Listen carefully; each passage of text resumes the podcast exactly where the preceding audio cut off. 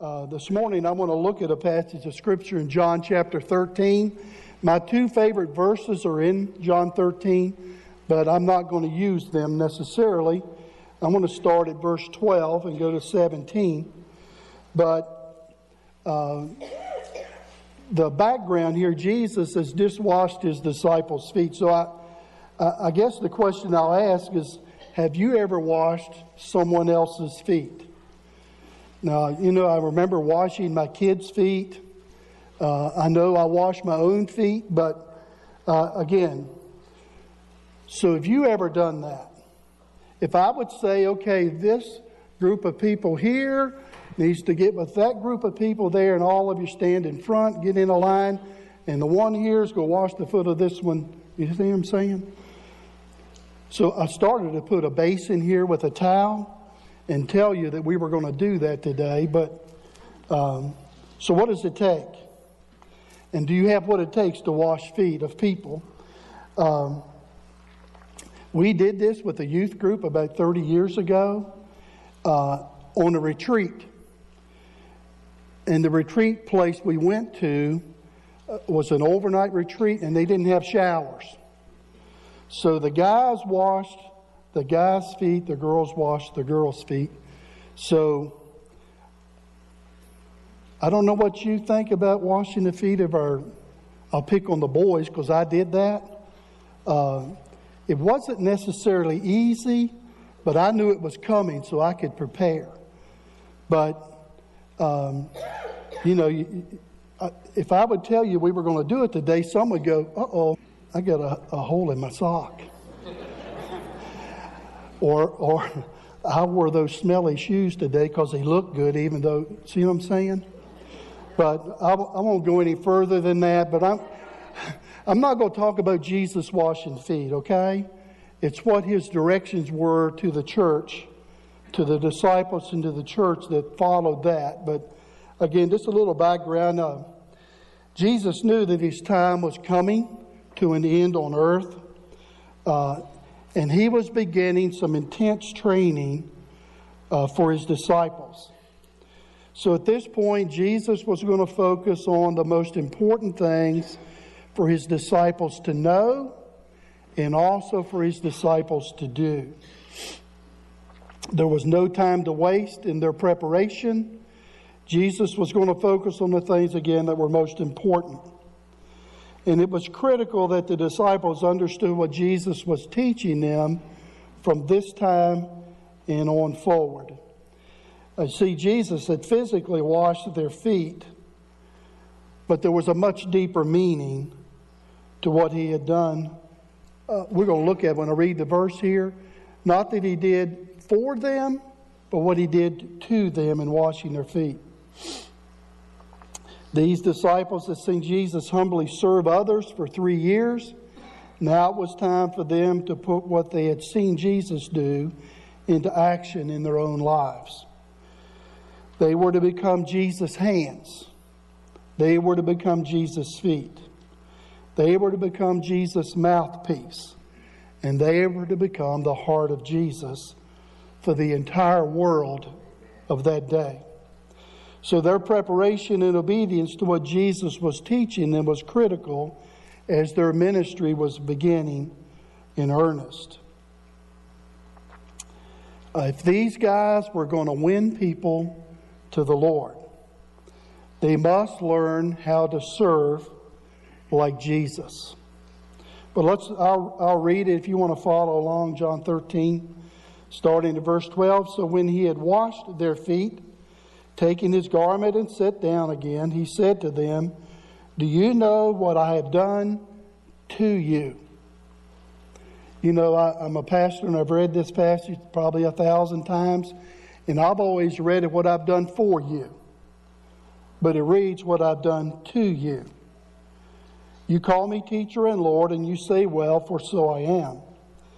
If I, then, your Lord and teacher, have washed your feet, you also ought to wash one another's feet.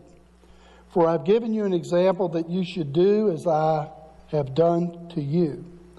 Most assuredly I say to you, a servant is no greater than his master, nor is he who is sent greater than he who sent him.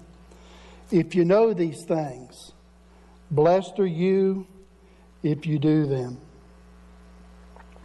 A brief story here. Back in 1995, before some of you were born, I know that. Uh, I came here December of 95 to start working as an associate pastor in January the 1st of 1996. So we had just moved here in the middle of December, and the church staff had a, a Christmas party at the pastor that was here then at his home. So it was on a Saturday evening, and it was blue, blue, blue, blue cold. I mean, bone chilling cold. Um, so when we were traveling home from that party, we had a flat tire. Um, at that time, my, I hadn't officially started work here yet. At that time, my daughter was a year and not quite two months old. My son was still not born, but my wife was expecting. Four of us were in the car.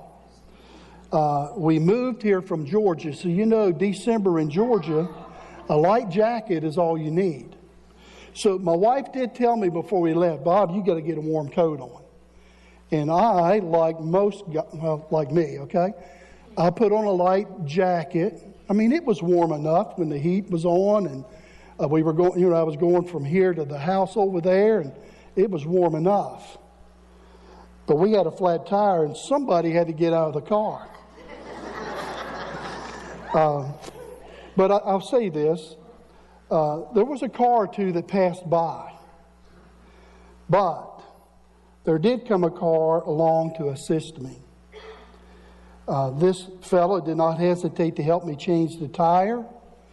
Um, he came alongside and provided the help that I needed. Okay? And yes, I did get in and out of the car a couple of times because it was really cold. Um, he did not want any pay for his help. He was just glad to be able to help. If this has happened to you, and most of you, if you're my age, it has happened before, the flat tire thing.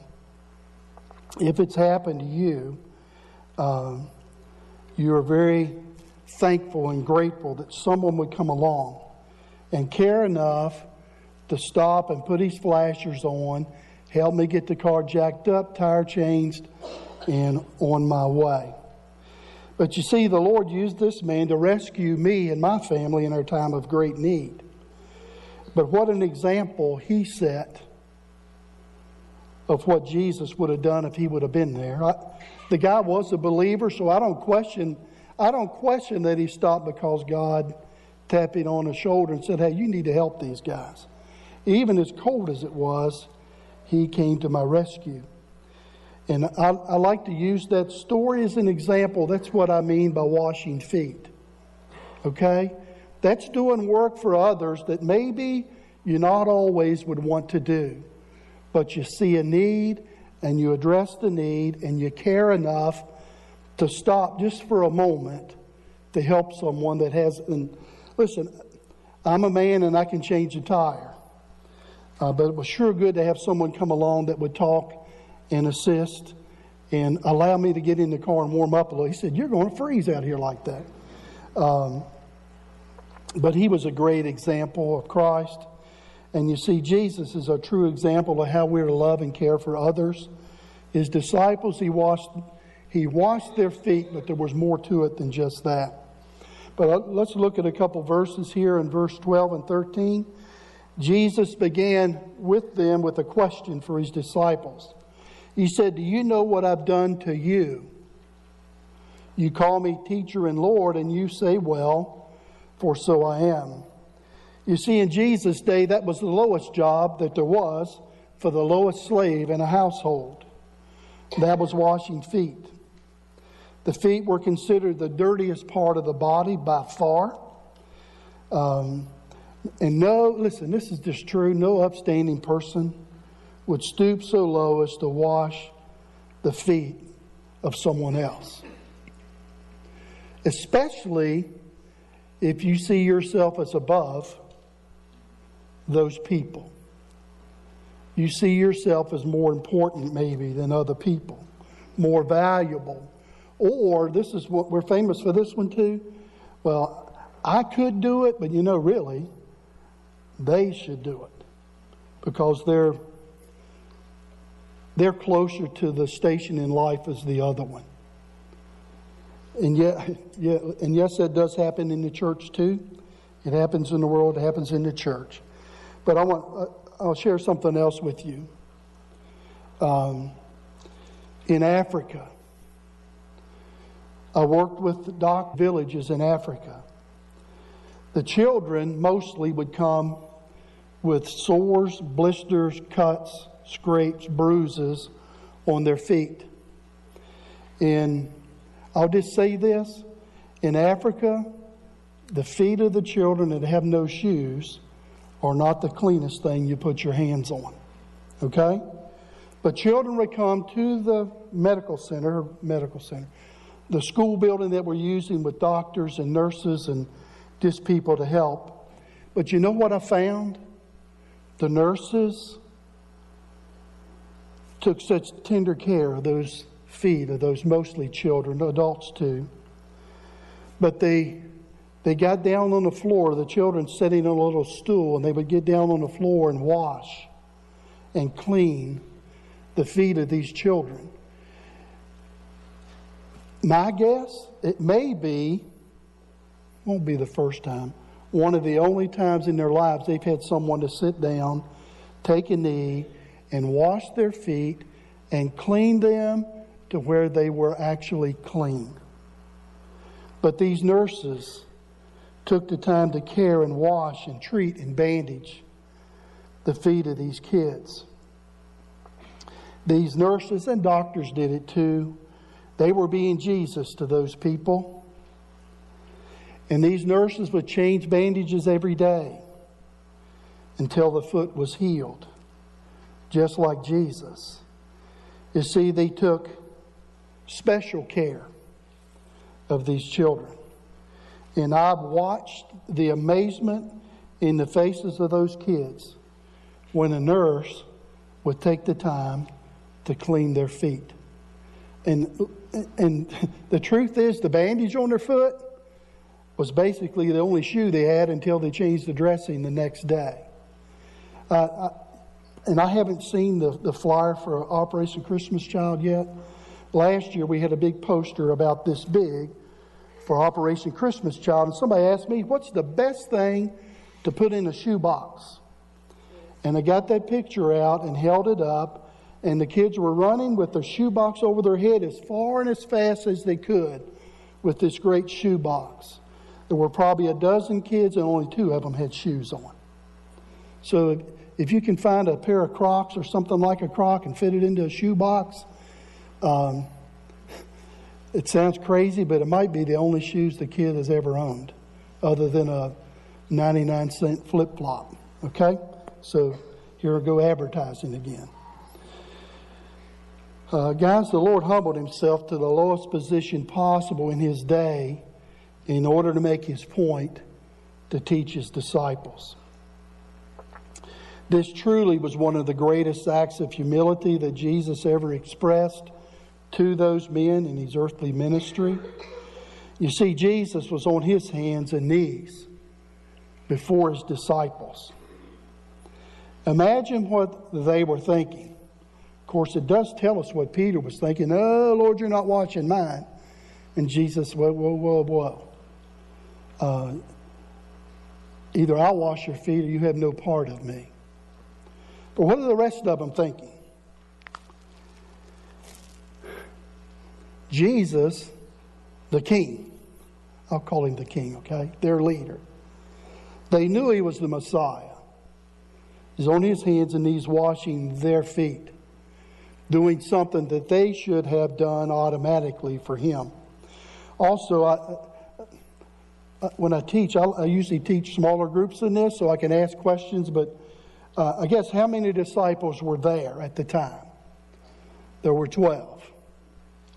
So, yes, he even washed the feet of Judas. And my My guess is, knowing Jesus, he probably took extra special care because he was still tw- trying to win that guy for heaven. But Judas got it too. I'm going to go back to my college graduation. This is something that uh, some of these notes I made. This note I wrote as soon as I graduated from college in 1995. Okay.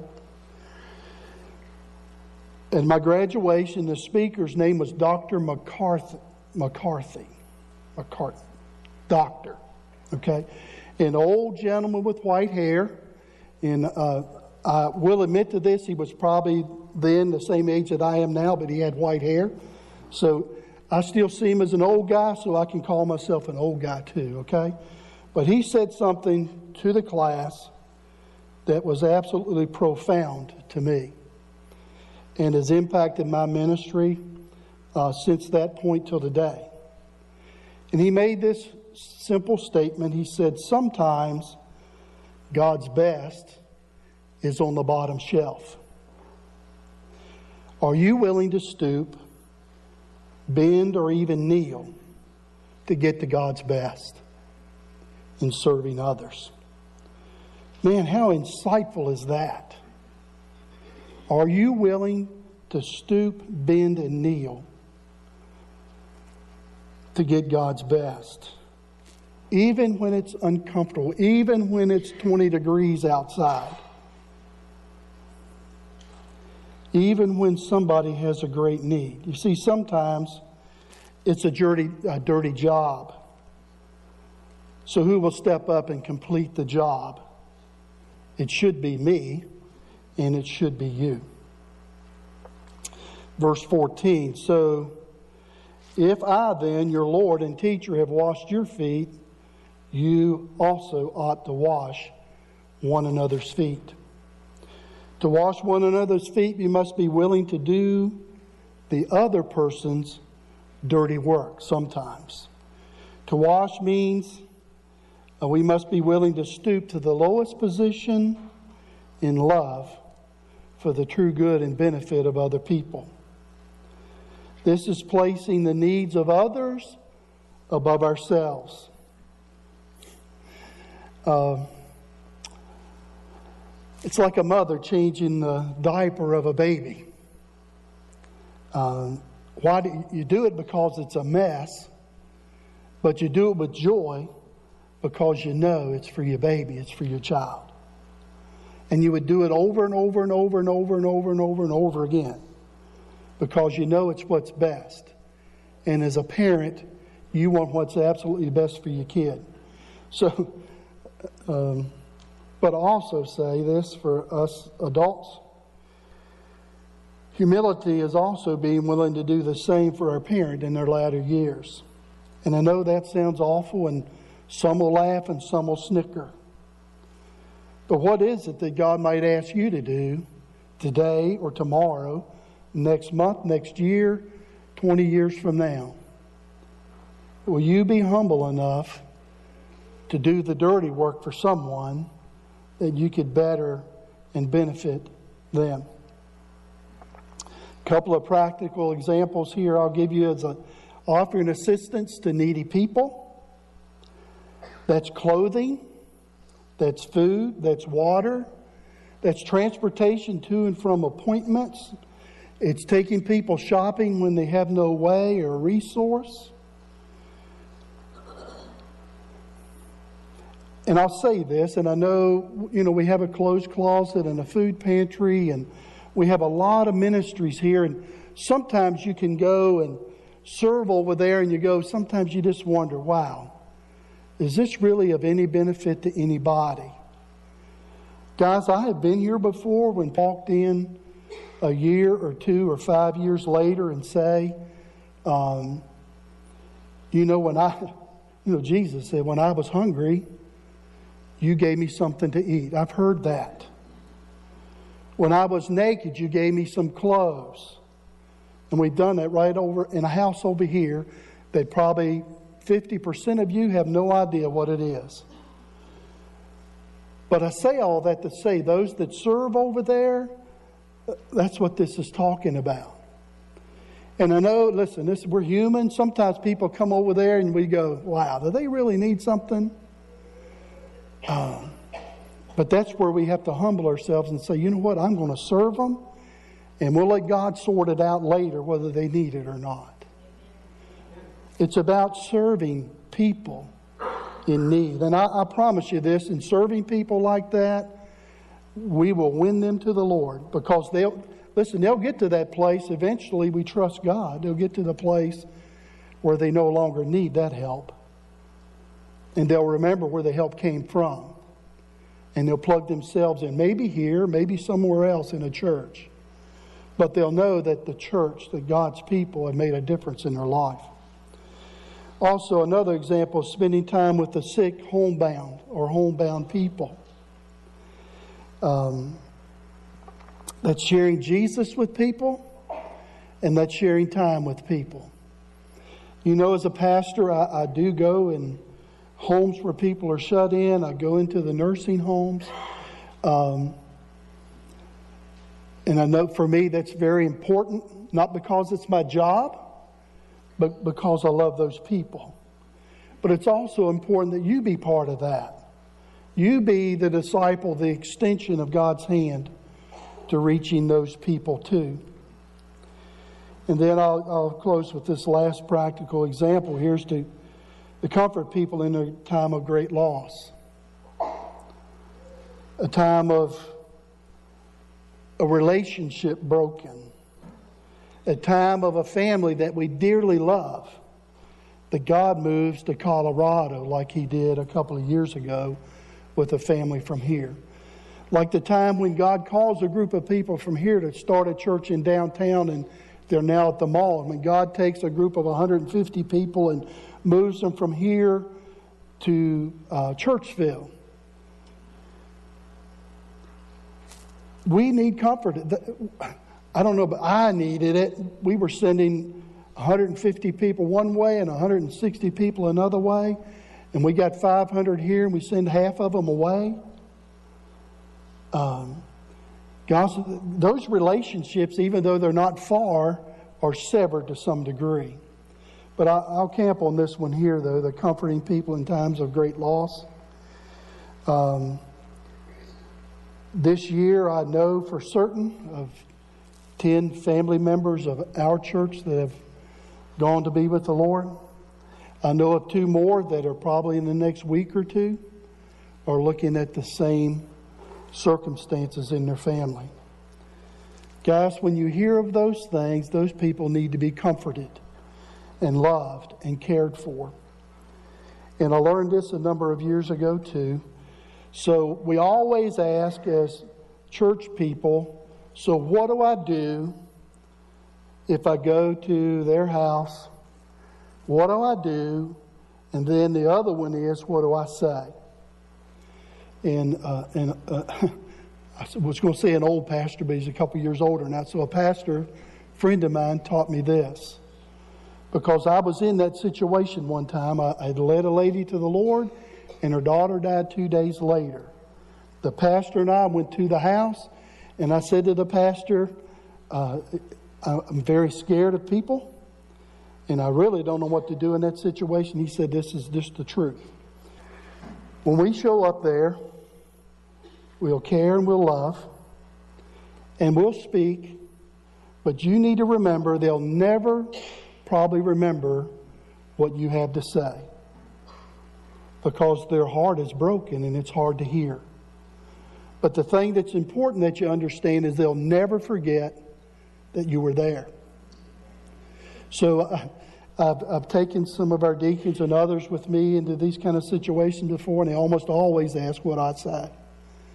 I said, You really don't need to say anything. You know, you say, Hey, I'm sorry, I'm praying for you. The main thing you can do is to be there, to hug their neck, to touch their arm, to touch their hand, to pray with them. They'll never forget your presence. Um, so I have to remind myself all the time I really don't carry any great pearls of wisdom for that. Um, they just want to know that you care, they want to know that you're there. Your presence in these times is priceless. Um, in times of crisis like that, again, they'll always remember that you were there um, in their times of deep needs. But these things, times of serving and deep needs and meeting needs of people, uh, they must be done out of love and not out of obligation. Because God moves us not because we feel like we have to. In order to earn God's favor, in order to earn your way to heaven. I don't really want to go, but I'm going to go. I don't really want to attend to the, that child in Awana, but I'm going to go because it's going to earn me something in God's favor. Guys, only go, only do as He directs because He moves you to it. And listen, I'm, I'm all about Awana. Uh, I know God will move on the hearts of many of you to serve in that capacity in that ministry. Just say yes to when He asks you to do it. There's plenty place for you to serve. And when you think you don't have the tools and equipment to do it, usually that means that uh, you're ripe for God to fill you with the tools as, as the opportunity comes. So, um, guys, be, hey, make, the, make sure that the motivation and drive to serve others and it's grounded in humility and love.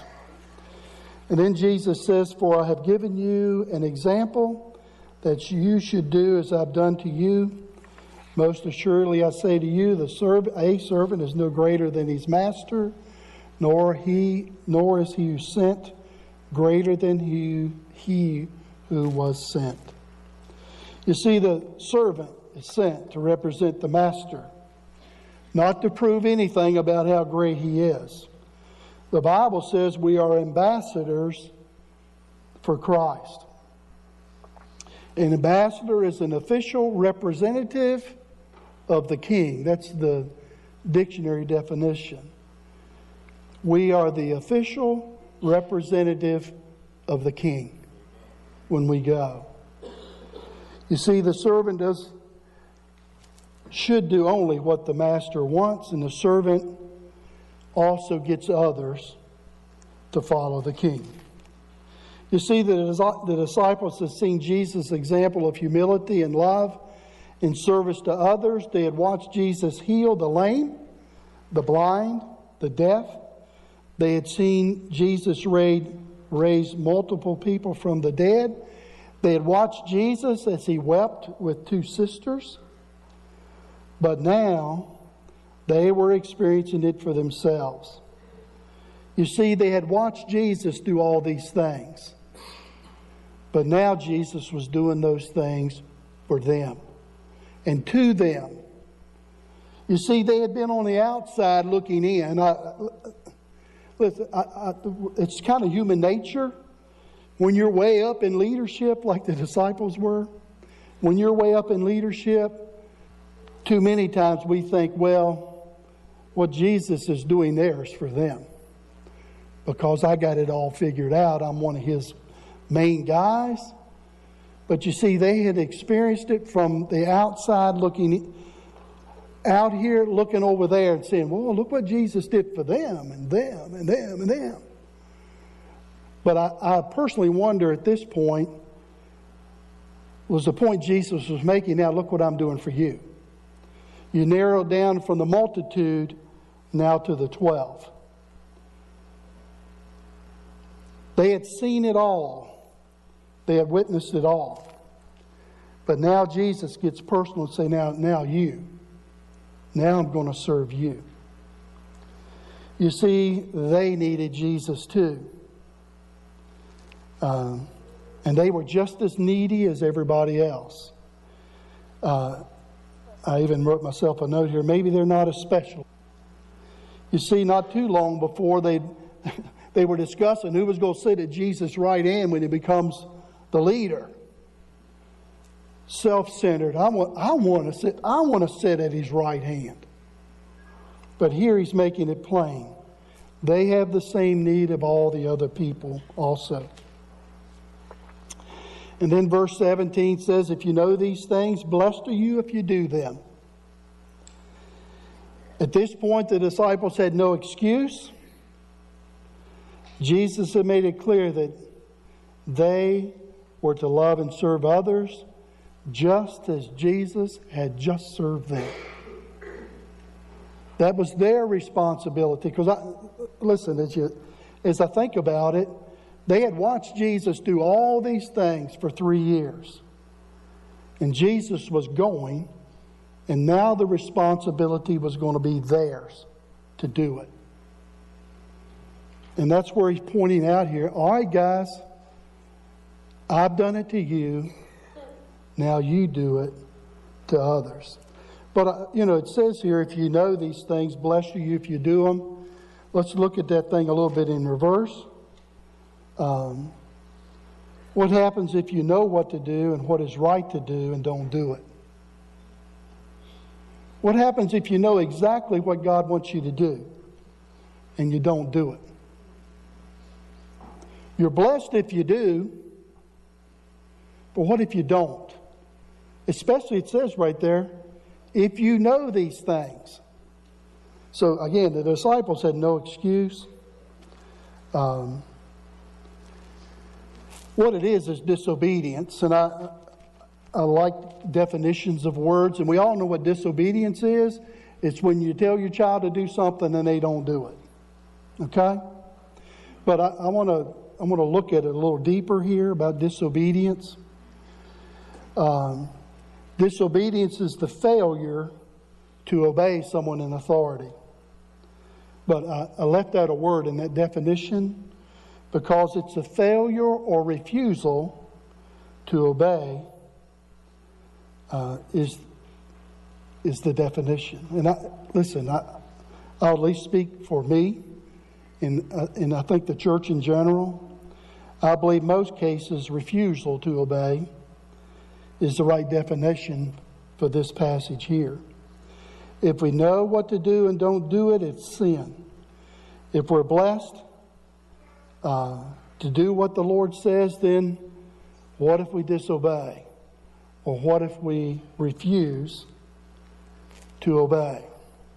Again, the opposite of that is to be cursed. Sounds harsh, doesn't it?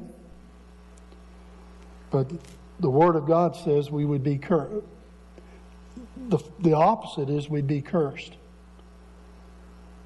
So if we know, if we know these things, is there really any question in your, uh, that we're to serve other people? At this point, the disciples get it. At least 11 of them we know get it. And they got it for sure. And I, I you know, I just wrote myself a question. Do you? Do you? Do you?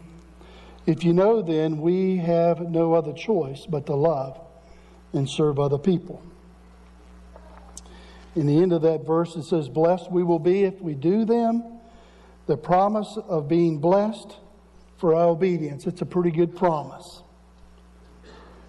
But be careful not to serve others for the purpose of receiving the blessing. You get what I'm saying?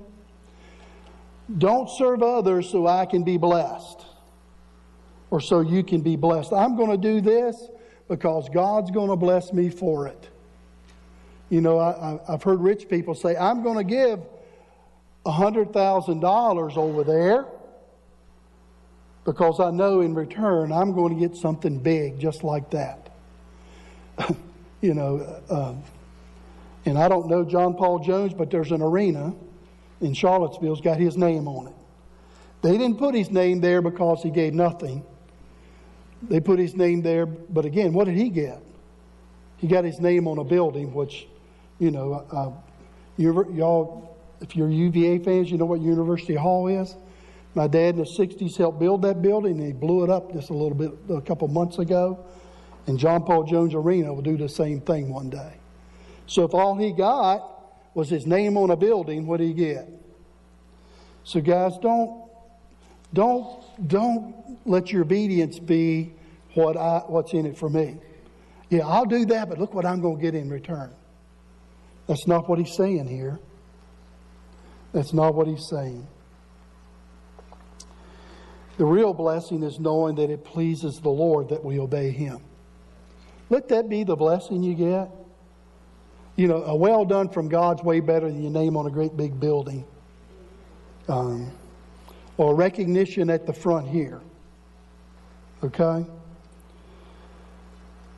We will be blessed if we follow Jesus' example, and when we do, we will also be an example for others to follow.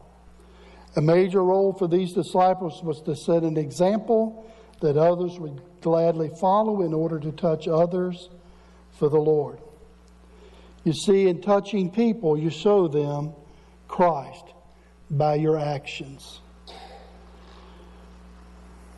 On a cold December night, a man came to my rescue and my family and washed our feet by helping me in time of great need. And I guess the question I have for you have you been out there washing the feet and serving other people? Are you the one that drives by in the car and goes, Ooh, man, it's too cold for me to be out there? And listen, we've probably all done it if we be honest with ourselves. Are you the one that drives by in the car thinking, Lord, this is what the Christian does. Lord, send somebody to help them. and it, it's true. Lord, send somebody to help fix that tire. I'm just too busy. It's cold outside. You know, I, I made a note to myself here the Good Samaritan. You know, I won't tell the story, but the first one to go by was a priest, and I, I, I turn it to today, and that's the pastor. He goes by, flips over to the other side. He's too busy, too, too big of a hurry, and goes on. Probably thinking, Lord, the next guy is lower than me, let him. So the deacon comes by next. And who helps him? The lowest one. It's closer to the ground to put his knees down.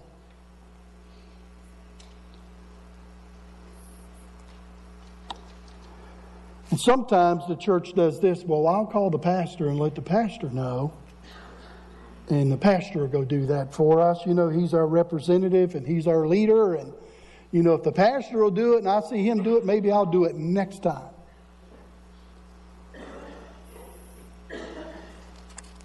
Are you out there serving other people? Are you out there looking for those that have needs that God has specifically d- designed you to meet. Because that's what these disciples were. The Lord had designed them specifically to meet the needs of other people. One chose, one chose and disobeyed. The other 11 changed their world and turned it upside down. Just in being obedient. So, what difference does it make? when we humbly love and serve others. You see, we love people and serve people in order to try to reach them with the gospel of, of Christ. And again, I, I'll go through my favorite verse and I'll finish with this. What, what difference does it make? It makes this difference in verse 34 and 35 of the same chapter. Jesus said, A new command I give to you, that you love one another as I've loved you. You see, you see the parallel here? You love as I love. You wash feet. You change tires. You work with the children. You touch the people that you work with. I'm running out of time. I'm, I'm going to say this anyway. I, I, got a friend that works at a, at a factory, and I remember he came to me one time and he said, Why is it that people where I work come and ask me to pray for them? They're not even Christian people. Why would they come to me? And I said, They come to you because you've been an example that they can see and you'll pray. And you work to try to help them get their needs met by the Lord. Guys, we make a difference. But again, let me finish the verse here. A new commandment I give to you that you love one another as I've loved you, that you also love one another. And this is the one that's, this is the part of the verse that's so critical. And it says, By this, all will know that you're my disciples as you love one another. You want to know how you can let people know who Jesus is? You serve them. You love them. I, I'm hoping.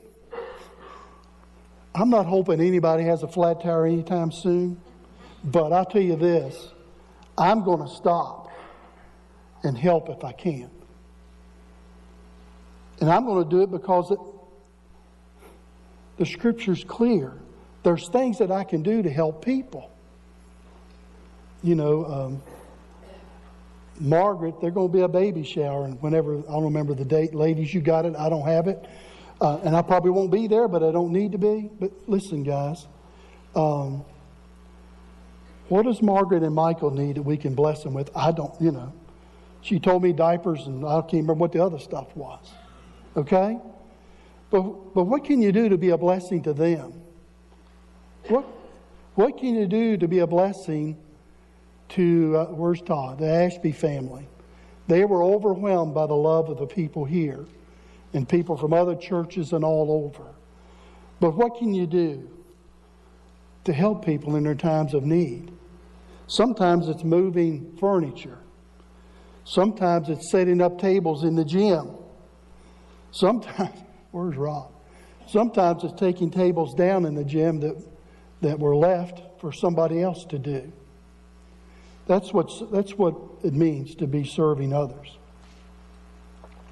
You see how we relate to others uh, as believers and non believers will send us to the world we live in. Our actions will always speak louder than our words. You see, if we preach it and we don't do it, we're a hypocrite. Plain and simple. If we're going to say it, we got to do it. You see, Jesus shown us just what to do. He showed his disciples what to do and also how to humbly serve the Lord and serve others.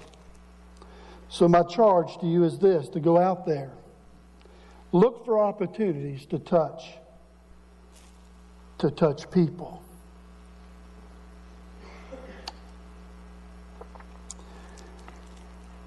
Jesus said to his disciples, Look at what I did to you.